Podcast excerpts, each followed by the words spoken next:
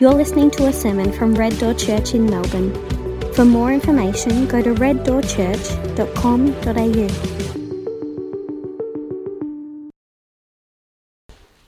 How you guys doing? Really? Hmm. I know how you feel.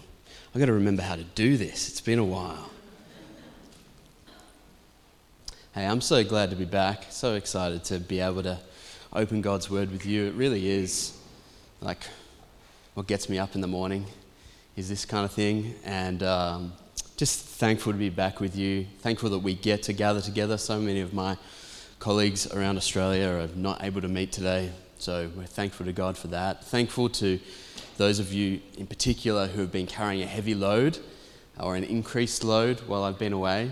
I had this idea that I was going to get you up the front this morning and we were going to have like fireworks and hype music. And, and uh, I shared that with someone during the week who is one of those people who I was going to thank. And they just kind of put an arm on me and said, Don't do that.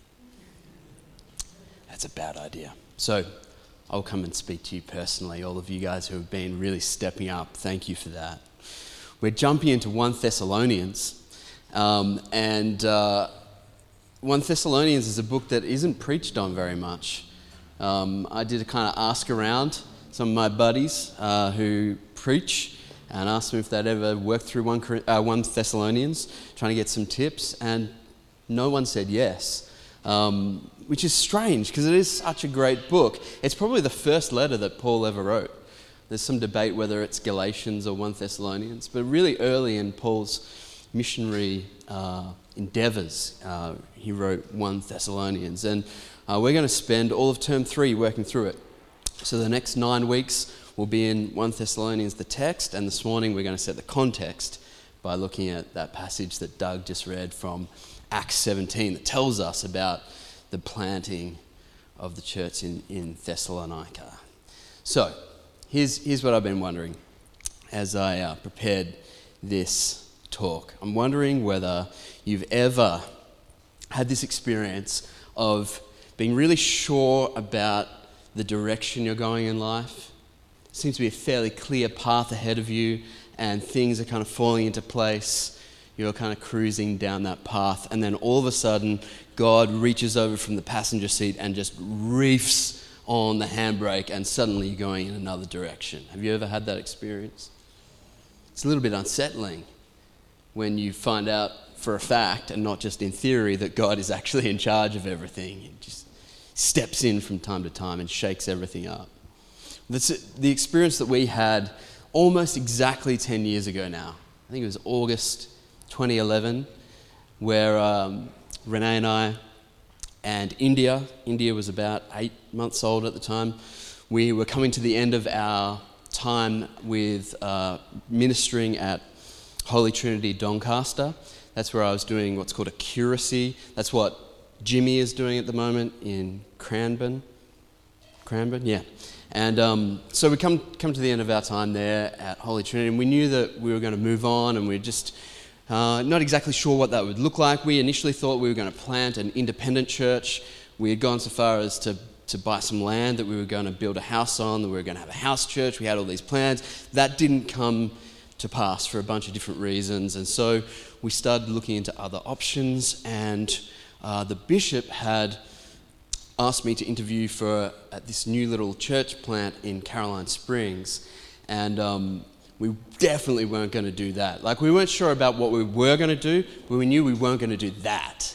Um, and uh, yeah, so actually, back, I think before we were even married, um, Renee had said to me when we knew we were going to be married, she had looked at me lovingly and said, uh, Johnny,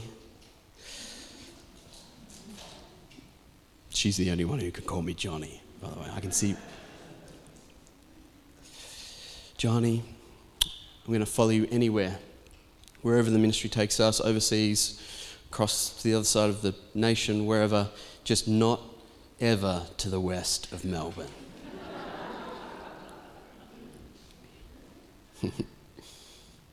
to be fair, she uh, was a paramedic and had done a few shifts out here in the west of Melbourne, and her experience was bonkers, and so she had come to think that it was no place to raise a family. So, anyway, we decided we wouldn't go west of Melbourne, we would go west, all the way west to Perth. And uh, we interviewed for a job in Cottesloe, which is pretty much just what heaven is going to be like, I think. Just beautiful beaches and billion dollar mansions. And, um, and we went, we, they flew us across there and we, we interviewed with them and um, got to know them as a family, and everything was looking really good. We were looking forward to being able to raise our new little family in this beautiful area. And then we made the, the just the fatal error of thinking, you know, the bishop has asked us to do this interview. You should, you know, why don't you go and do it? So I went in and did the interview at the cathedral. Who was there? John Hargrave was there, obviously. And um, on the the, the search, search committee. And anyway, that was okay. We still weren't coming here. Then the, the real fatal error was driving out here. And we just, Renee and I said, we'll walk around, we'll push India around in the pram, we'll, pr- we'll just pray. And no doubt it'll be affirming for us that we're leaving. We had already told our families that we, we were leaving for Perth, so it was, it was done. Anyway, we came up, this is a long story. Uh, we came up to the church, we sort of would look in, see what it's like inside. And as we were peering in, John and Suzanne were leaving. Uh, because it was a Saturday, so of course they were here, right? And, um, and yeah, so anyway, that was the first time we met Suzanne. She's all hugs and just like treating us like her kids and invited us back to their place for some pizza. And so we did that. And the conversation was good and we were learning a little bit about the church. And then somehow, I don't, I don't know if God gave Suzanne the, the password, but just in the midst of like telling us all this awesome outreach and community engagement and ministry that church was doing, she stopped and said, All of this stuff is amazing, but you know what we really need? We really need someone to come and preach the gospel. And that, and, and I just knew from the moment she said that, I knew that we were coming here.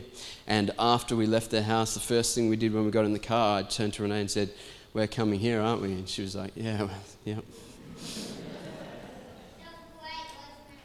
Yeah. You were not even a twinkle in my eye at that point. But it was great, and it was the handbrake turn that we weren't expecting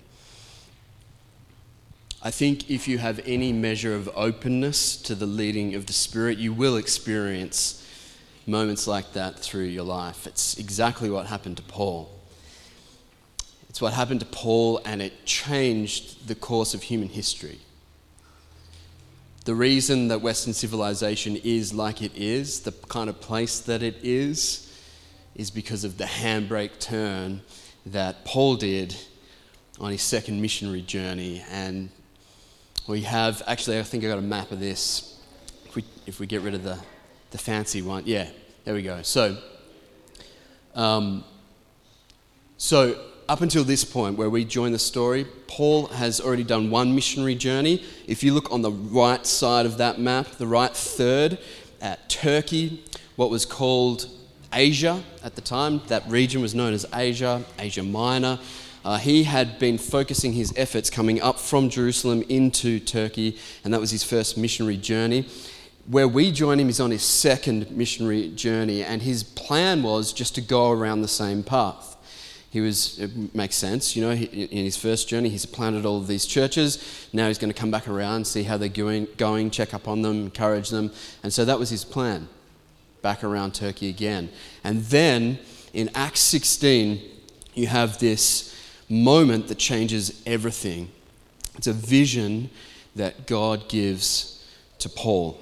You can read about it in Acts 16, verse 8 to 10.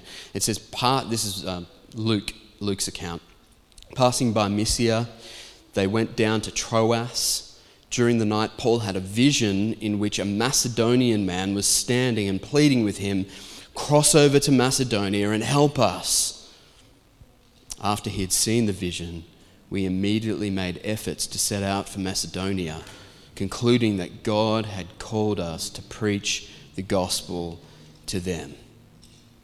that was his Suzanne Hargrave moment.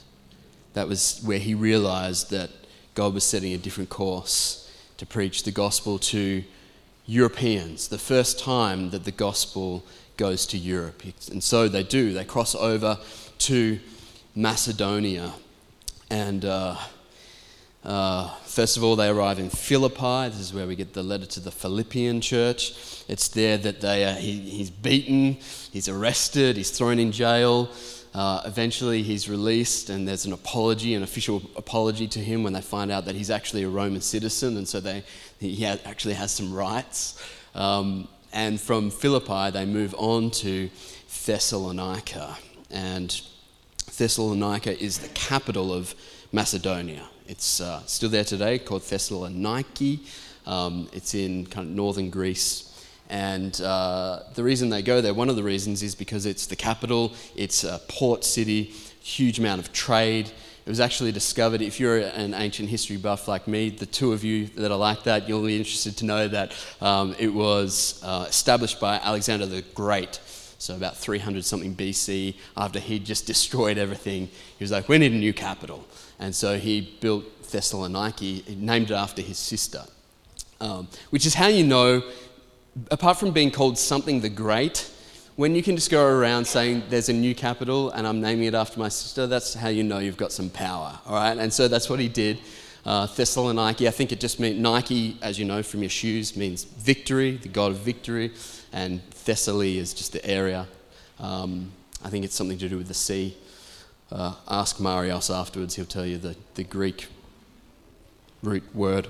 Um, anyway, so that's, that's the place Paul goes because he wants the gospel to have the greatest amount of impact in the area around it. He goes to these major cities. And, um, and, and so he goes to Thessaloniki. And so here in, in Acts 17 is where we pick up the story of him coming into Thessalonica, and uh, we hear the story of the planting of the church there. And so that's what I want to do. I just want to track through this passage a little bit and hopefully give us a bit of context so that th- over the next nine weeks we can go, keep coming back to this foundation, uh, understand um, why it is that Paul was writing what he was writing to the people. If you've been in this church any length of time, you'll know that we spend a lot of time establishing context for the Bible because just about the worst thing you can do is take the Bible out of context. And so that's why we do this this kind of work. So let me just draw your attention to Acts 17, and, uh, and this is what happens. I'll read verse 1 to 4.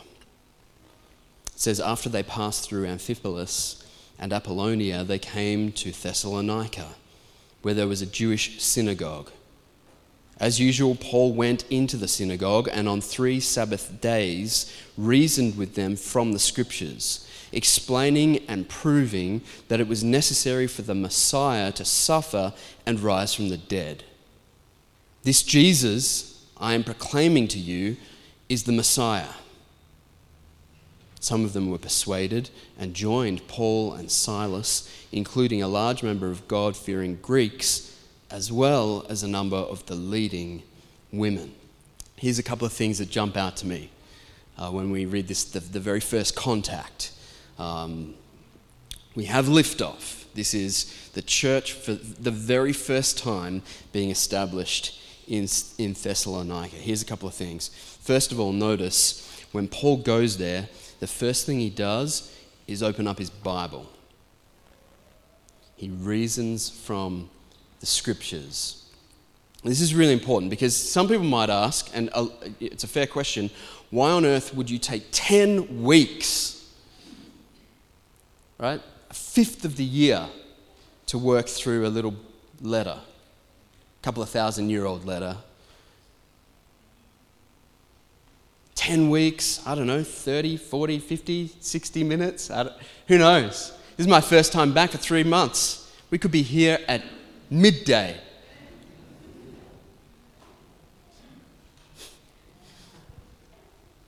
So, why, would, why do we take all this time to open up the scriptures, the reason we do is because the Word of God is powerful. Faith comes by hearing, hearing the Word of God. The reason that Paul reasons from the scriptures is because he knows where the power is. I listened to a sermon recently, and I really don't mean to be overly critical, but it was by a really good preacher, which is why I was really disappointed. And it went for about 50 minutes, and I would guess that 45 minutes of it was a story about something that he and the pastor of that church had done. And it was a great story. Wild things happened. They ended up in jail, right? It was just a great story, but it's not the scriptures. Think about Paul. He's got some good stories, bonkers stories. Like he even just he could just go with his I'm going to tell you my testimony. Jesus appeared to me while I was murdering Christians, knocked me off a horse and told me to become a missionary. So, like that's a good story. And yet what, what is where is his heart? Where is his attention, his focus, his passion is on opening up the scriptures. So that's what I want us to do. The other thing that jumps out at me is that it's not the ones who you expect who really respond to the message.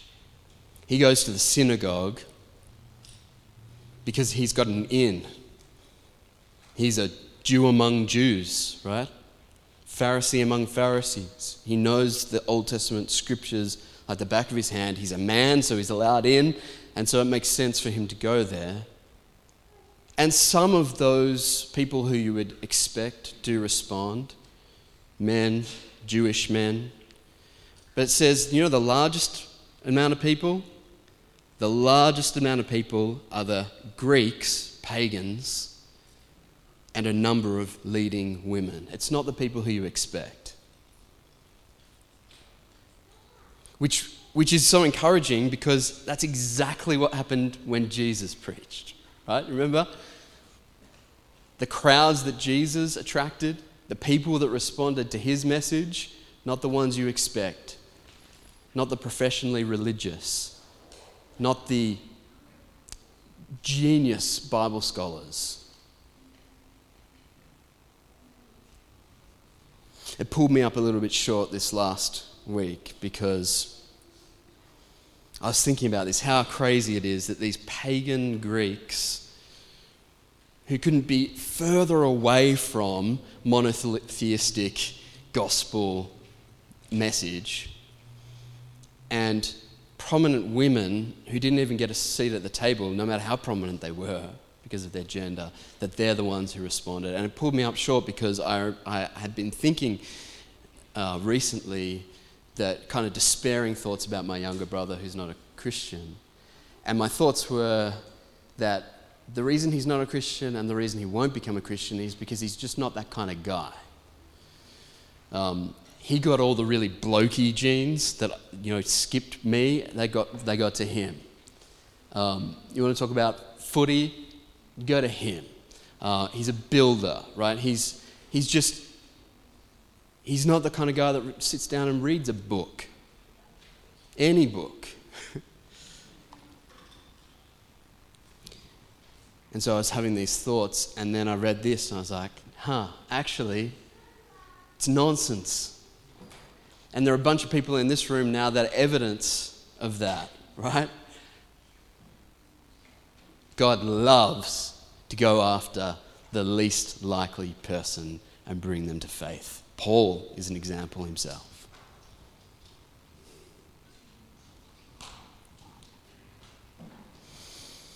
All right, let's keep going. Verse 5 to 7. But the Jews became jealous and they brought together some wicked men from the marketplace, formed a mob, and started a riot in the city. Attacking Jason's house, they searched for them to bring them out to the public assembly. When they did not find them, they dragged Jason and some of the brothers before the city officials, shouting, These men have turned the world upside down, have come here too. Wait, stop there for a second. I love that. Yeah. How cool is that? These men have turned the world upside down.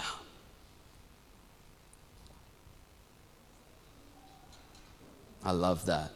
I tell you what, I never want to get the call in the middle of the night, like the cops telling me that they've arrested one of my kids.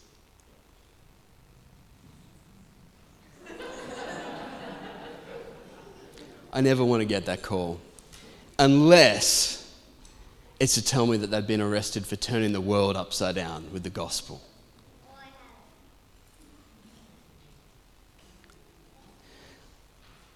Like, I'll be celebrating that call. Pick the phone up in the middle of the night. Mr. Smith, we've got India in custody. What for? What, what has she done? She's been turning the world upside down with the gospel of Jesus. I tell you what, I will put the phone down and get up and just dance all the way down to the police station. And then I'll buy her a pony.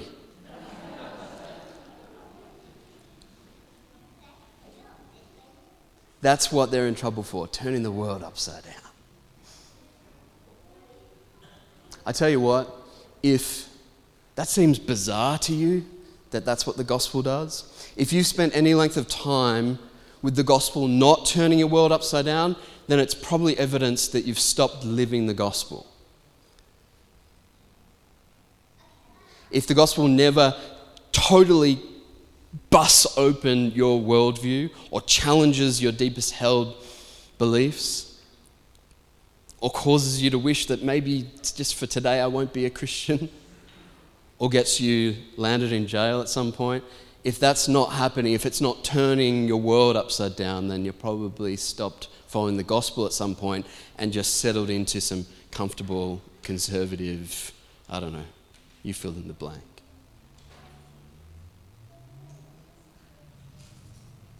All right, where were we? These men who have turned the world upside down have come here too. Verse 7 And Jason has welcomed them they are all acting contrary to Caesar's decrees, saying there is another king, Jesus. That's at the heart of it. Proclaiming the kingship of Jesus. What's one of, one of the first sermons that Jesus preaches? I think the first one in Matthew. Repent, for the kingdom of God is at hand.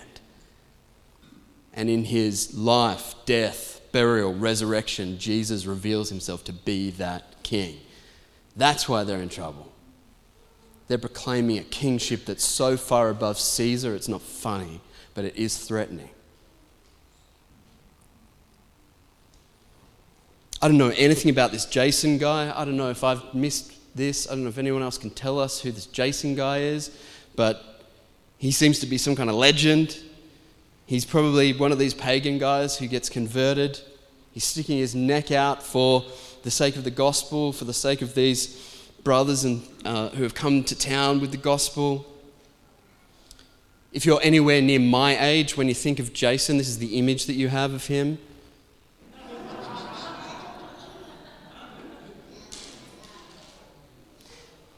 Doesn't mention Kylie, but I assume she's one of the prominent women.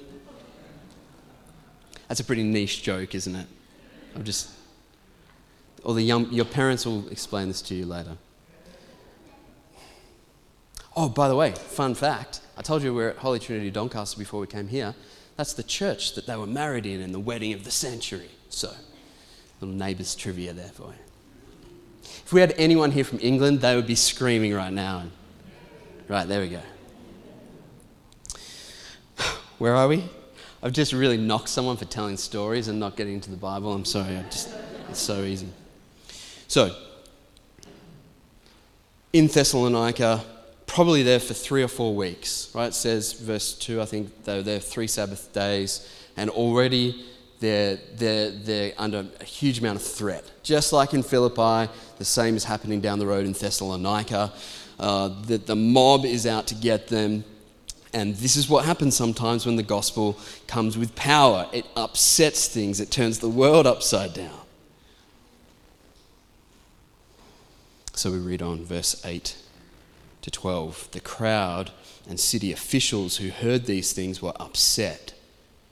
After taking a security bond from Jason, I guess that's a little bit like a, um, well, like paying, um, what's, what do you do you get someone out of jail? Bail.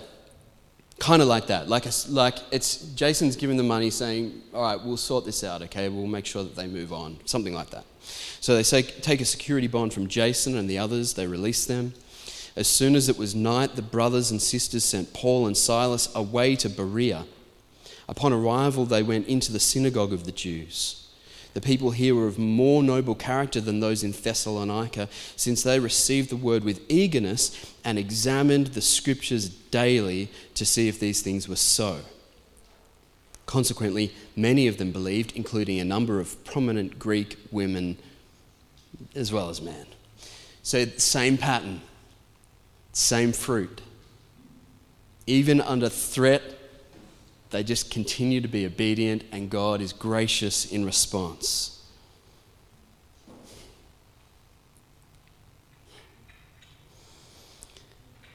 Whatever's going on here, one thing is for sure the gospel is not receiving an ambivalent response. That's the, the hardest part of doing like gospel ministry in our context, I think, is just the shrug. Hmm. That's the hardest thing for us as Australians, particularly ministering in fairly affluent areas. It's the shrug, it's the ambivalence, right? It's the, it's the Aussie response. Here, people are coming to faith for the first time out of completely different religious background, socioeconomic background, right? Completely different cultural background, and people are getting really mad. Like these mad Thessalonians follow them. They're not just happy to see them out of their town, they follow them to Berea, trying to make sure that they shut down the gospel ministry there. And these, these Bereans, these Bereans are worth thinking about. More noble than the Thessalonians. It's pretty, that's, that's a burn. More noble, why? Because they don't just swallow the message whole. They don't just take the Apostle Paul's word for it. They do what you should do every week when the guy up front is talking. They search the scriptures diligently to see if these things are so. We're not just going to swallow this. Again, a reason why the guy at the front needs to be speaking from the Bible so that you've got something to check it against. We want to be a church of Bereans. In fact, I had a thought just last night. We should get some t shirts made. Just say, be a Berean. And then I thought, actually, that's a really lame idea. And then I checked, and Jeff Bezos is already selling them. So if you really want one, just go to Amazon and you can get one that looks like that. But it's not a bad little slogan. They search the scriptures diligently, and only then do they receive the message of the gospel. And so from here, Paul and, and Silas and, and Timothy, by the way, Silas in 1 Thessalonians, when we get to that, he's, he, in 1 Thessalonians, he's referred to as Silvanus. So, just another one of these things in the ancient world. People had a bunch of names. I mean, I got introduced as Jono, um, but my name, I don't know if you know this, my name's Jonathan. Same thing, all right? Silvanus, he's Australian. So they just, they called him Silas. It was one of those things. So that was a joke. So, um, anyway, Paul and Silvanus, Silas, um, they get chased not just out of Philippi, not just out of Thessalonica, but they move on to Athens, and then eventually them and Timothy, they all end up in Corinth. That's where they stay for a while. Paul stays there for about 18 months, two years. That's where he writes, almost certainly writes this letter, 1 Thessalonians, from Corinth, where he's staying for an extended period of time. But all this means that Paul during this time that he's in Corinth, during the time that he's writing the letter that we're going to study for the next term, he's anxious. He's anxious about the Thessalonians. You think about it, he's there for what, three, four weeks? He's done nothing. Church planning takes time, and the way that he does it, sure, it requires him to move around, but he at least establishes some elders there, gets them the fundamentals of the gospel going. In this case, he's just been chased out of town so quick. I don't know if you've ever left the house in a rush. You know, when you're in a real rush and then halfway down the road, you're like, did I turn the gas off? Do I? It's, it makes you anxious. That's kind of what happened to him here. He's just, he's been chased out of town so quick, he's, he's, he's full of anxiety about the people back in Thessalonica. Did they get the message? Did it take root? Are there people back there now? Is Jason, uh, Jason taking on some responsibility? Is he, is he in jail? Like, doesn't know what's going on. There is no text messaging to get updates. And so he sends Timothy back there, his little protege Timothy. He sends him back down 300 miles, um, back up north from Corinth to check in with the Thessalonians. And you get this in 1 Thessalonians, I think it's chapter 3, you get this report back uh, from Timothy saying things are actually in good shape. Uh, God has been working in the midst of that church, even though you haven't been there, Paul, and they're doing pretty well. They get this encouraging report in chapter 3 and from verse 6. We'll get to that in a few weeks' time. Even still, there are some things, along with every church, including our own, there are some things that aren't quite right. There are some things that are causing some division, some trouble. Apparently, Paul is being accused of the guy that just up and left at the first sign of trouble. You can't trust him. He's like a bad father who deserted you. He, maybe he was just in it for the money. The similar sorts of accusations that we saw this time last year in 2 Corinthians, calling to question his character. Um, you can figure this out by the, the things that he writes to them about, and we'll get to this in the coming weeks. There's also issues particularly because these guys are Greeks. If you know anything about ancient Greece, there's issues around sexuality, some big issues, and so Paul's going to talk to them fairly directly about um, what it means to live pure lives.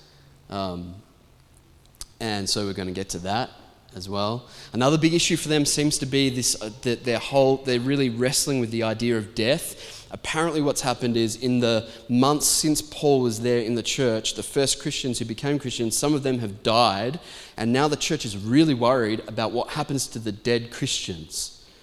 Because they know that Jesus is coming back, and they figured that all of them would be there when Jesus came back. So now some have died. What if Jesus comes back? What happens to the dead people? Do they miss out?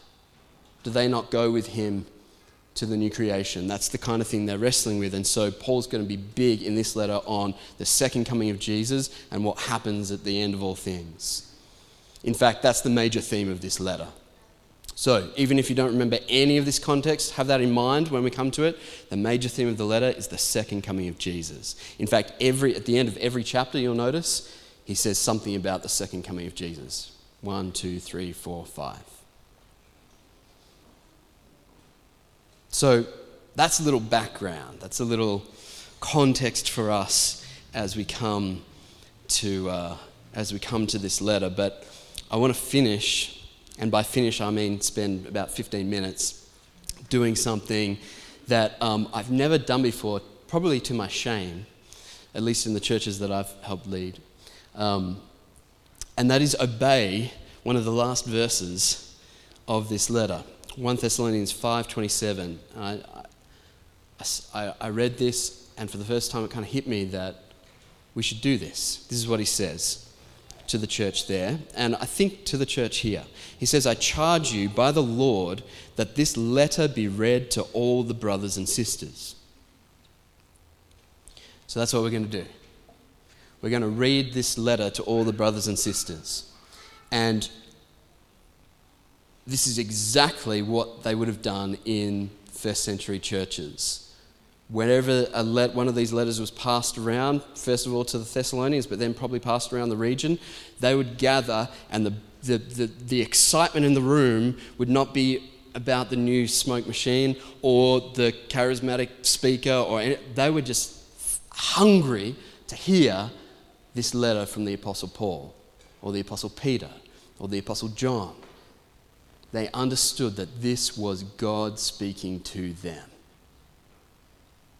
And so that's what we're going to do. I'm going to invite some friends up here, and we're going to read a, a chapter each to you, and I encourage you either to close your eyes and put yourself in, on that dirt floor in first, uh, first century Thessalonica, hearing this letter from Paul written to you, or have your eyes open and follow along the text on the screen. But we're going to read it to you, and it'll take, well, you know, because you read the whole letter through this week in anticipation, but um, it'll take about 15 minutes to do it. All right? Let's do it.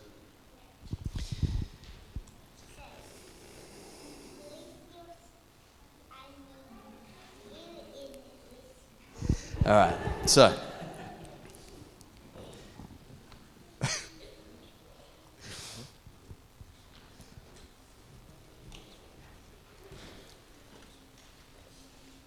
We're going to record this as well. It'll be part of the sermon podcast. So if you don't have an audio Bible, you'll have your very own personalized version. And uh, my Greek brother is going to kick us off.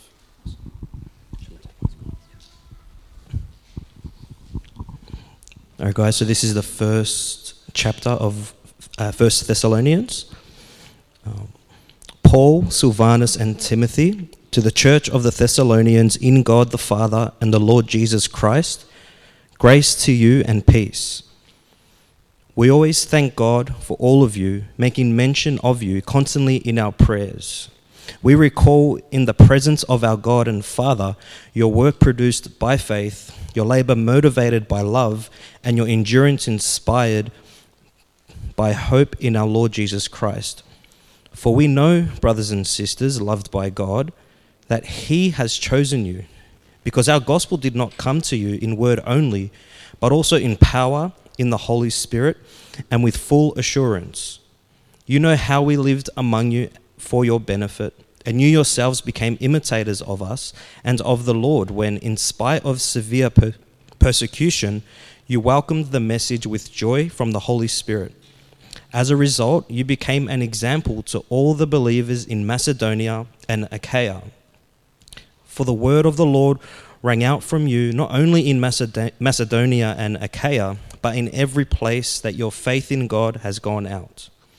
Therefore, we don't need to say anything, for they themselves report what kind of reception we had from you, how you turned to God from idols to serve the living and true God, and to wait for his Son from heaven, whom he raised from the dead, Jesus, who rescues us from the coming wrath chapter 2. For you yourselves know, brothers and sisters, that our visit with you was not without result. On the contrary, after we had previously suffered and were treated outrageously in Philippi, as you know, we were emboldened by our God to speak the gospel of God to you in spite of great opposition. For our exhortation didn't come from error or impurity or an intent to deceive. Instead, just as we have been approved by God to be entrusted with the gospel, so we speak, not to please people, but rather God, who examines our hearts. For we never used flattering speech, as you know, or had greedy, greedy motives. God is our witness, and we didn't seek glory from people, either from you or from others. Although we could have been a burden as Christ's apostles, instead we were gentle among you, as a nurse nurtures her own children. We cared so much for you that we were pleased to share with you not only the gospel of God, but also our own lives, because you had become dear to us. For you remember our labor and hardship, brothers and sisters, working night and day so that we would not burden any of you. We preached God's gospel to you. You were witnesses, and so is God of how devoutly, righteously, and blamelessly we conducted ourselves with you believers. As you know, like a father with his own children, we encouraged, comforted, and implored each one of you to live worthy of God who calls you into his own kingdom and glory. This is why we constantly thank God, because when you received the word of God that you heard from us, you welcomed it not as a human message, but as it truly is, the Word of God, which also works effectively in you who believe. For you, brothers and sisters, became imitators of God's church in Christ Jesus that are in Judea, since you have also suffered the same things from people of your own country, just as they did from the Jews who killed the Lord Jesus and the prophets and persecuted us. They displease God and are hostile to everyone by keeping us from speaking to the Gentiles so that they may be saved. As a result, they are constantly filling up their sins to the limit, and wrath has overtaken them at last. But as for us, brothers and sisters, after we were forced to leave you for a short time in person, not in heart, we greatly desired and made every effort to return and see you face to face. So we wanted to come to you, even I, Paul, time again, time and again, but Satan hindered us. For who is our hope or joy or crown of boasting in the presence of our Lord Jesus at his coming? Is it not you? Indeed, you are our glory and joy. Chapter 3 Therefore, when we could no longer stand it, we thought it was better to be left alone in Athens, and we sent Timothy, our brother and God's co worker in the gospel of Christ, to strengthen and encourage you concerning your faith, so that no one will be shaken by these afflictions. For you yourselves know that we are appointed to this. In fact, when we were with you, we told you in advance that we were going to experience affliction, and as you know, it happened. For this reason, when I could no longer stand it, I also sent him to find out about your faith, fearing that the tempter had tempted you and that our labor might be for nothing. But now Timothy has come to us from you and brought us good news about your faith and love. He reported that you always have good memories of us and that you long to see us, as we also long to see you. Therefore, brothers and sisters, in all our distress and affliction, we were encouraged about you through your faith. For now we live if you stand firm in the Lord. How can we thank God for you in return for all the joy we experience before our God because of you, as we pray very earnestly night and day to see you face to face and to complete what is lacking in your faith? Now, may our God and Father Himself and our Lord Jesus direct our way to you and may the Lord cause you to increase and overflow with love for one another and for everyone, just as we do for you. May He make your hearts blameless in holiness before our God and Father at the coming of our Lord Jesus with all His saints. Amen. Additionally, then, brothers and sisters, we ask and encourage you in the Lord Jesus that as you have received instruction from us on how you should live and please God, as you are doing, do this even more. For you know what commands we gave you through the Lord Jesus. For this is God's will, your sanctification, that you keep away from sexual immorality, that each of you knows how to control his own body in holiness and honour, not with lustful passions like the Gentiles, who do not know God. This means one must not transgress against and take advantage of a brother or sister in this manner because the Lord is an avenger of all these offences, as we also previously told and warned you. For God has not called us to impurity, but to live in holiness. Consequently, anyone who rejects this does not reject man, but God, who gives you his Holy Spirit. About brotherly love, you don't need me to write you because you yourselves are taught by God to love one another. In fact, you are doing this toward all the brothers and sisters in the entire region of Macedonia. But we encourage you, brothers and sisters, to do this even more to seek to lead a quiet life, to mind your own business, and to work with your own hands as we commanded you, so that you may, may behave properly in the presence of outsiders and not be dependent on anyone. We do not want you to be uninformed, brothers and sisters concerning those who are asleep, so that you will not grieve like the rest who have no hope. For if we believe that Jesus died and rose again, in the same way, through Jesus, God will bring with him those who have fallen asleep. For we say this to you by a word from the Lord. We who are still alive at the Lord's coming will certainly not precede those who have fallen asleep. For the Lord himself will descend from heaven with a shout, with the archangel's voice, and with the trumpet of God, and the dead in Christ will rise first. Then we who are still alive, who are left, will be caught up together with them in the clouds to meet the Lord in the air, and so we will always be with the Lord. Therefore, encourage one another with these words. Chapter 5.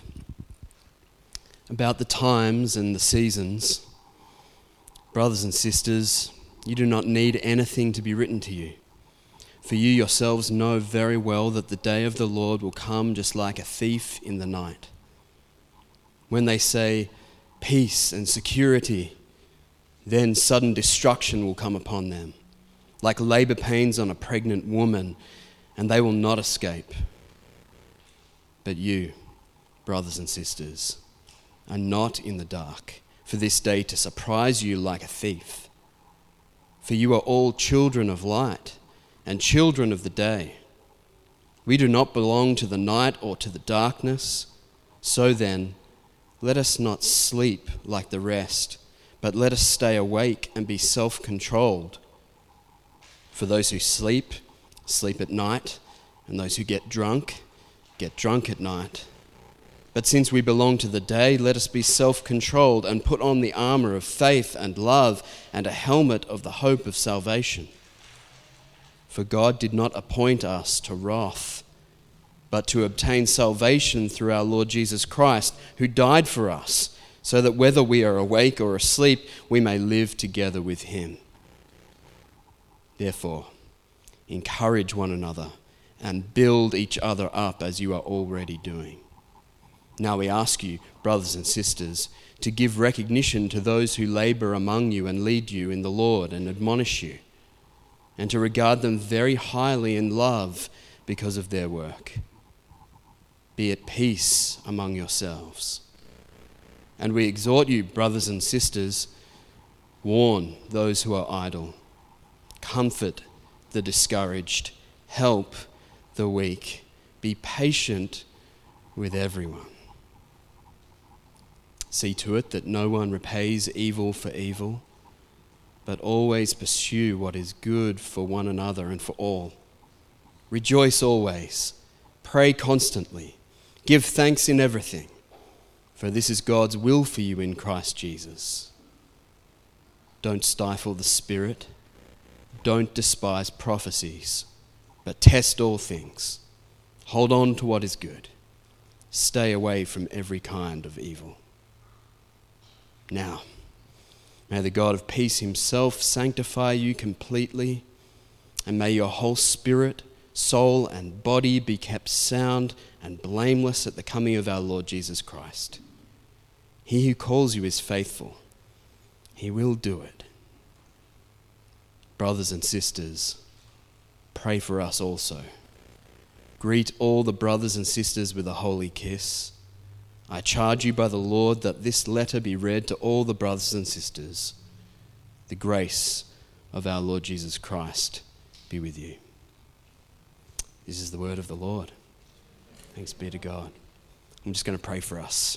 And uh, as the band comes up and they're going to lead us in song, Father, thank you so much for your word to us. We do take it so very much for granted.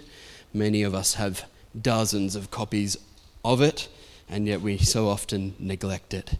So, thank you for your grace, um, which covers our neglect. Please encourage us, perhaps particularly over the, the coming nine weeks, to soak in your scriptures, to praise you for them, and to have them shape us, even if it means turning our world upside down. Bless us, we pray. In Jesus' name, amen.